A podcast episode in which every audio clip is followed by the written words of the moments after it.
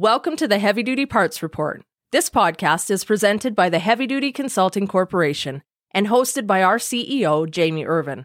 At the Heavy Duty Consulting Corporation, we work with manufacturers, distributors, and repair shops who want to grow their business.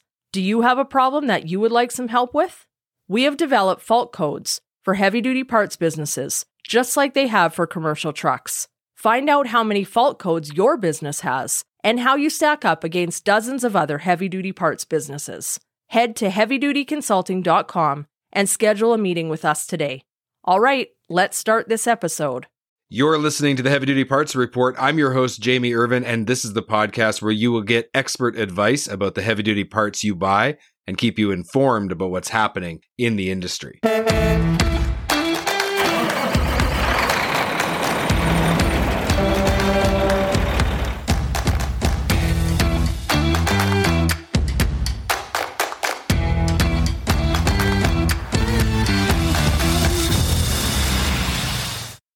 This episode is sponsored by TruckPartsInventory.com. Lowering cost per mile is all about finding the right part quickly. At TruckPartsInventory.com, you will save time by searching inventory from around North America in one place. You will save money by having the option of buying new, used, or aftermarket parts.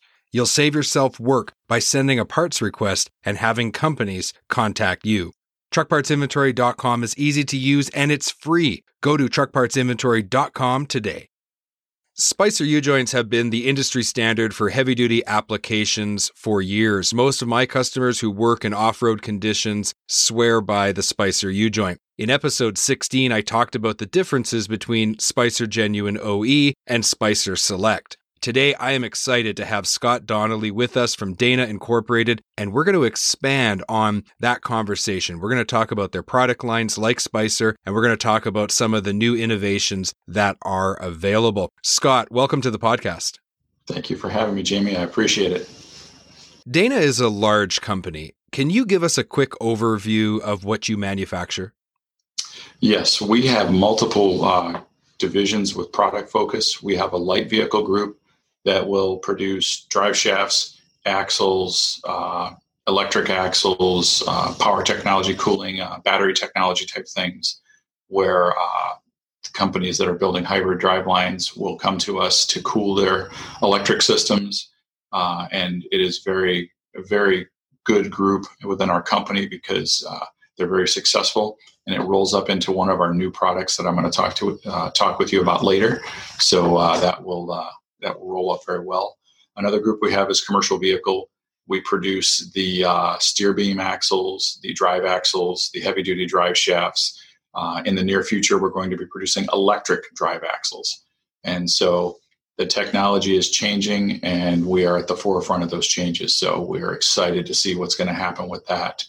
Uh, in addition to light vehicle and commercial vehicle, we have our off highway group. Uh, they are going to be working with the larger products in the mining in agricultural applications, uh, planetary uh, axles, uh, some electrification in that market as well.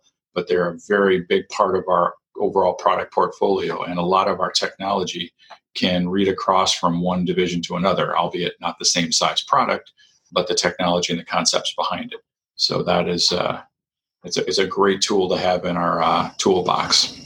Before we get into the, you know, the different products that you have, I was really wanting to talk to you a little bit about the company itself. What fundamental underlying manufacturing and business principles you know make your company as good as it is? Because boy do people ever rave about the products that you manufacture.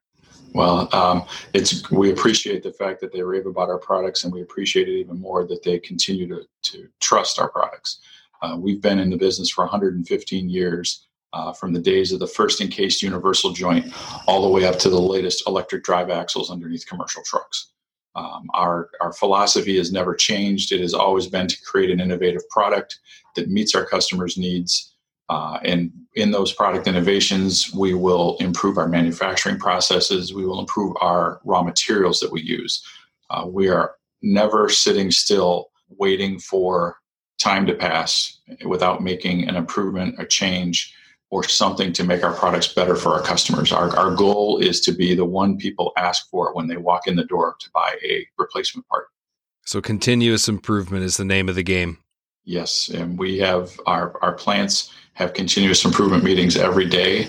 Uh, we call them Dana Diamond meetings, and they go through the major topics at the plant supplier uh, safety, quality, costs, uh, all those different types of things. But the first and foremost thing is always safety. It's it's the only way to do it because we have so many different operations and so many facilities around the world. If we did not have people focusing on safety, then we would have some, I would imagine, some bad results. So, as we record this episode, we're experiencing the COVID 19 coronavirus pandemic. How have the principles that you've been using as a business empowered your company to cope with this unprecedented time? Well, the, the improvements in technology that we have made have allowed me to do basically this, this interview with you today because as of this past Monday, all of the salaried staff at our world headquarters and in many of our facilities around the world have been ordered to work from home um, I am set up to where I can do every single function that I would normally do in the office, except for meeting customers or uh, coworkers face to face. I can do all of it from home, and there's no disconnection. There's no delay. I can get into our drafting systems. I can get into our customer service systems. I can do everything that I do in the office here at home without any breaking continuity as you were talking about how important safety was and how important innovation is in your company, you can see the direct connection of when something unexpected happens, you're empowered to be able to take action quickly, to be able to protect and, and, and worry about people's safety primarily, but then also to empower them to get the job done. And so that is a demonstration of how that, you know, that, that philosophy actually carries over in unprecedented times. That's fantastic. Exactly. And, and like you said, it, these are times that no one ever prepared for. I don't know that anyone ever thought, sat down and thought, what's the worst case scenario we could get to? And that this was something they put down on paper. So, uh, our management team, our executive leadership team, uh, they have literally gone from zero to 110 in an instant, and they are on top of it. We had a meeting yesterday where we talked about all the things coming our way and the most important thing was that we are all in this together, even though we may not be together.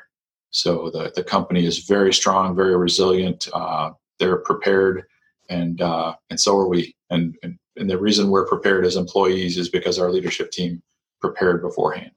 Yes, these are unprecedented times for sure. You've been listening to the Heavy Duty Parts Report. I'm your host, Jamie Irvin, and we've been speaking with Scott Donnelly of Dana Incorporated. I'm excited to talk to you about some of the new things that you're getting involved in. So, Dana has developed some new products for 2020. Tell me about what you've been working on.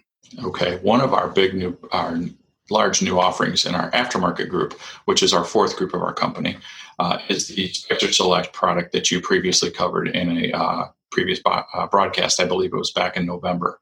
Um, I've listened to that. Multiple employees that I work with have listened to it, and we really enjoyed uh, your coverage of the product and how the market sees it.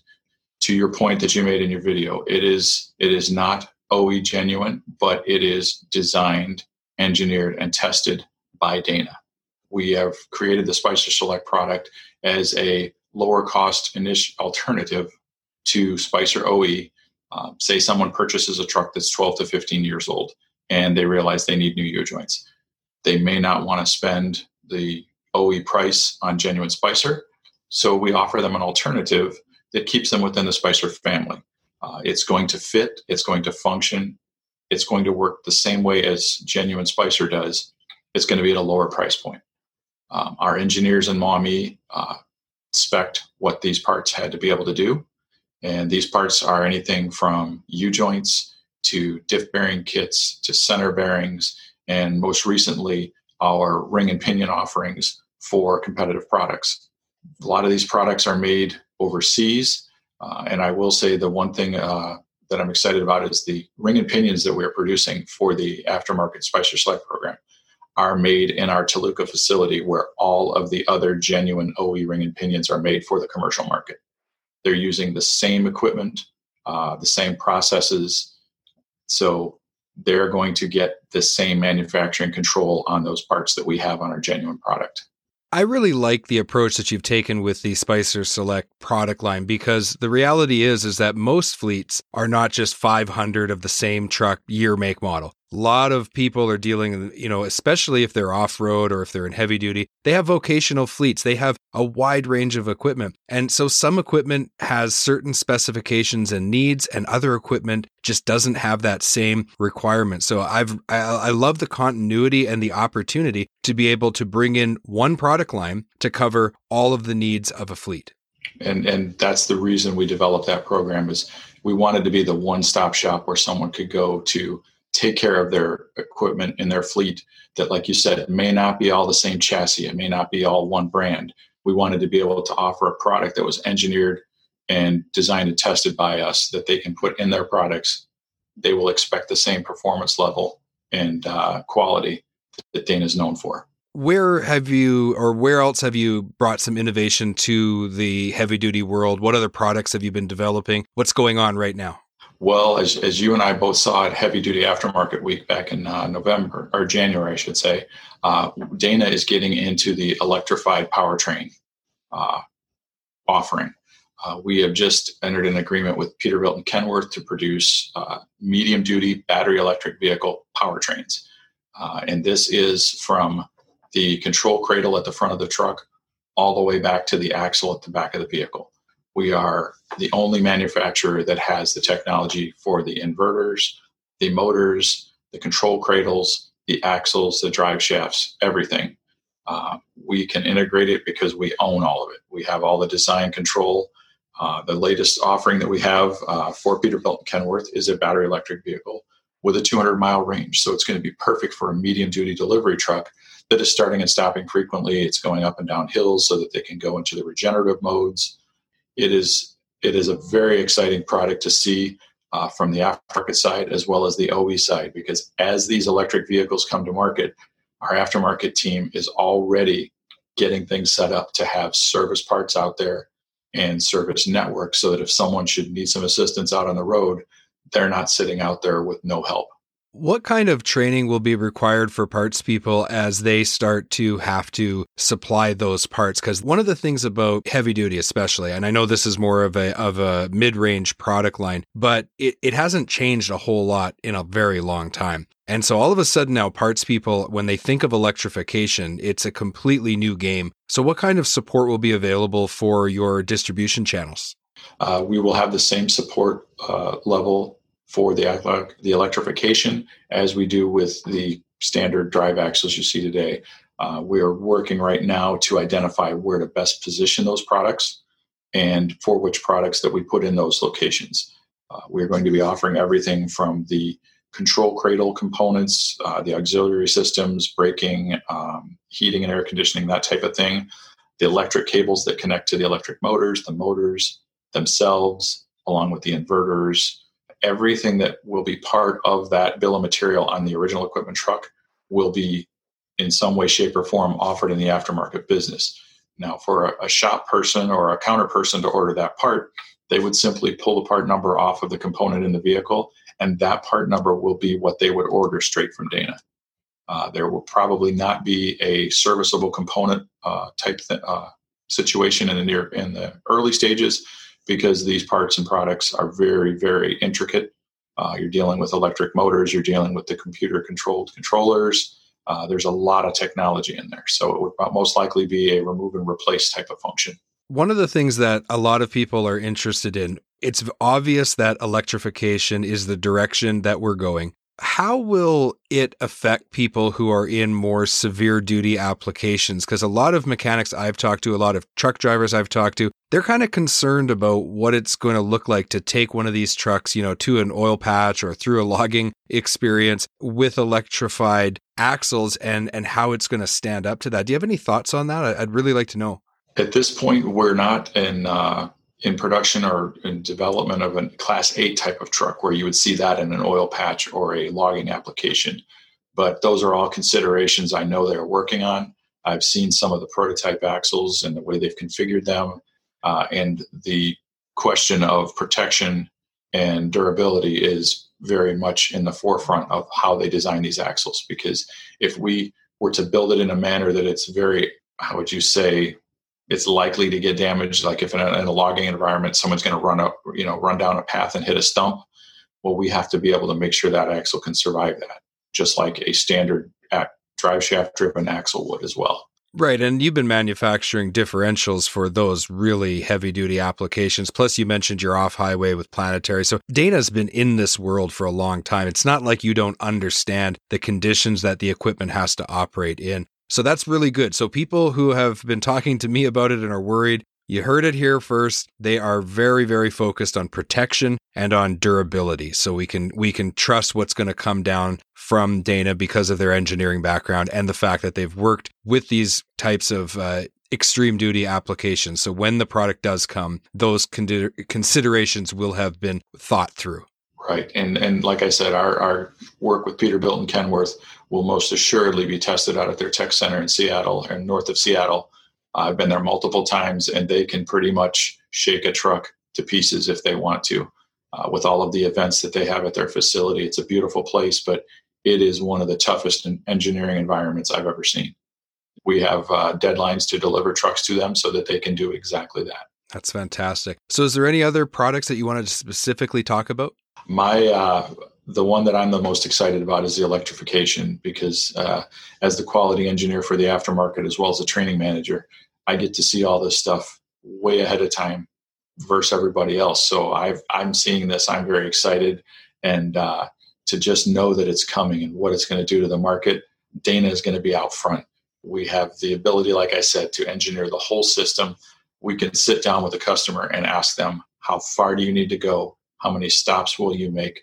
We can get into the finite details of their application and develop and design a system that exactly meets their needs. When I was listening to another uh, podcast about the electrification of trucks, one of the things they were talking about was being able to recoup a little bit of, of battery life by generating power going downhill and braking and things like that. Is your technology integrating with those types of regeneration technologies or is that completely separate? I don't know a lot about it, so please educate me. Uh, it, it's a lot of times it's called regenerative braking, or when you go into the coast side of the powertrain you've let off of the accelerator, the vehicle is slowing down. They can be set up and controlled as to how how much you come off the accelerator pedal before it enters a regenerative mode. Our axles will have the regenerative regenerative mode capability. Uh, that is built in from the beginning. And as I said, our, our battery electric vehicle for the medium duty Peterbilts and Kenworths, that's how we will get the 200 mile range is when they are going up and down hills and they're slowing down we will recoup that energy as much as we can when they've let off the accelerator pedal and they've dropped down to a certain speed they can then uh, catch that cap or they can then capture that energy and put it back into the batteries and what I think people sometimes they jump to the conclusion they say, well, 200 miles that that's not a long haul situation. Exactly. These this technology is going to be introduced for very specific applications. And a lot of, you know, a recent survey said that a lot of trucking routes are less than 90 miles per day. And so it fits well within the the the needs for those specific applications. If you're outside of that, this isn't going to be for you, at least not right now with the current technology. Exactly right. At least not right now, but in the near future, we'll be able to service those markets as well. Like I said, we're a company that innovates, and I know the guys and gals back at the office that are working on these products right now. Uh, the next two years, uh, we're going to turn the trucking industry right over on its head and show them how the innovative products from Dana can help them achieve their goals like you said earlier, 90 miles in a day. That's not a lot. But what do most of those trucks do when they're in between stops? They're sitting there idling. Electric vehicle, you pull up, you shut the vehicle down, and you get out of it. You're not burning any fuel, you're not wasting any money. The truck is sitting there waiting for you to come back in, energize the system, and drive off to your next stop. That's where our powertrain plays perfectly in that market because we can do that all day long on any chassis you want to put it on. A question because I, I, I, like my background when I was working at my first job uh, towards I was there for 10 years and we were remanufacturing and eventually we got into relining brakes. So I've always got kind of a special place in my heart for the brake industry. How does this electrification of axles and so how is that going to impact the braking industry? Is this going to make it so that brakes don't need to be replaced as often? Is it going to fundamentally change the braking systems? I, I would really be curious about that. Uh, honestly, I, I have not gotten into that level of detail, but I know with the regenerative braking, as I said, we can set at which point the axle starts to regenerative brake and therefore start slowing you down. Uh, if you've ever driven a Tesla, a lot of people say you can literally drive the car with one foot because when you let off of the accelerator pedal, and I keep wanting to say gas pedal, but when you let off the accelerator a certain amount, the car starts to slow down because the electric motor is now going into regenerative. So instead of powering the vehicle, it's using the vehicle's momentum and speed to turn that motor and generate the electricity back. So that's that's a, a great way to recoup the energy and also save on those brake linings.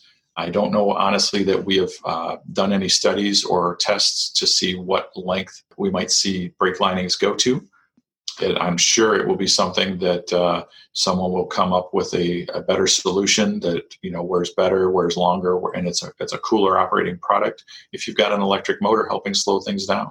Yeah, absolutely. And I mean, other than tires, wheel end and brakes is a place that people spend an enormous amount of money. So this is good news for the industry. And, you know, we need a little bit of good news right now because things are challenging. But when we look to the future, I think that we can kind of see the trajectory that this industry is on and it is exciting and i'm looking forward to hope, hopefully having you back again and we can talk about some of the additional things that you're doing that'll be fantastic Yes, I would be happy to join you anytime. I, I've looked forward to doing this since we talked in Texas, and uh, everybody I work with has been asking me, you know, when when are you when are you recording? So uh, I'll be able to let them know, and uh, they can watch the the link here in the near future. Scott, if there's one thing you want the listeners to take away from today's conversation, what's that one thing? Dana is an innovative company, and we've innovated for 115 years, and we're going to keep right on doing that. The products that we are in development right now are going to change the industry. And uh, I just hope everybody's along for the ride and uh, part of the part of the transformation. You've been listening to the Heavy Duty Parts Report. I'm your host, Jamie Irvin, and we've been speaking with Scott Donnelly of Dana Incorporated. To learn more, go to spicerparts.com. You can specifically learn more about the Spicer parts we were talking about earlier. Scott, thank you for being on the podcast. Jamie, always a pleasure. Thank you. Have you subscribed to the podcast yet? Go to heavydutypartsreport.com today to subscribe to the podcast and don't forget to give us a five star rating and review on the podcast player of your choice. I'd like to remind everyone to focus on cost per mile over purchase price and let's keep those trucks and trailers rolling.